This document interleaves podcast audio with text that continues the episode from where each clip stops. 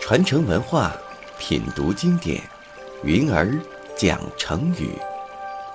上山微电台荣誉出品。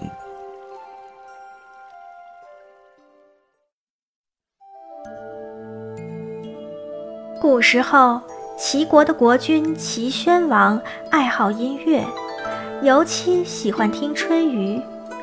他喜欢热闹，又爱摆排场。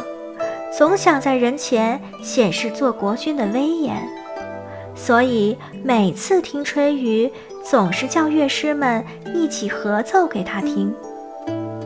有个叫南郭的人知道了这件事情，觉得赚钱的好机会来了，就跑到齐宣王那里吹嘘自己说：“大王啊，听过我吹竽的人，没有不被感动的。”就是鸟兽听了也会翩翩起舞，花草听了也会合着节拍摇动。我愿把我的绝技献给大王。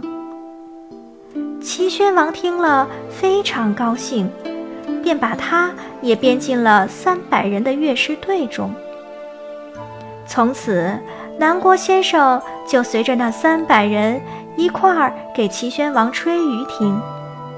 其实南郭根本就不会吹竽，每逢演奏，南郭就捧着竽混在乐师队伍里，人家摇摆身体，他也摇摆身体；人家摆头，他也摆头，脸上还装出一份动情忘我的样子，看上去很是投入。南郭就这样靠着蒙骗。混过了一天又一天，和别人一样享受着丰厚的待遇，心里得意极了。但是好景不长，过了几年，爱听合奏的齐宣王死了，他的儿子齐闵王继承了王位。齐闵王也爱听吹竽，但他喜欢听独奏。于是，齐闵王颁布了一道命令，要乐师们轮流来吹竽给他听。南郭听到了消息，急得像热锅上的蚂蚁，知道这次再也混不下去了，只好收拾行李，连夜逃走了。滥竽充数，滥不加选择。竽，古代的一种乐器。不会吹竽的人混在吹竽的队伍里充数。这个故事告诉人们，弄虚作假是经不住时间的考验，终究会露出马脚的。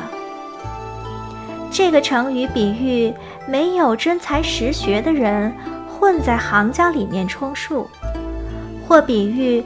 拿不好的东西混在好的里面，有时候也用来表示自谦，说自己水平不够，只是凑个数而已。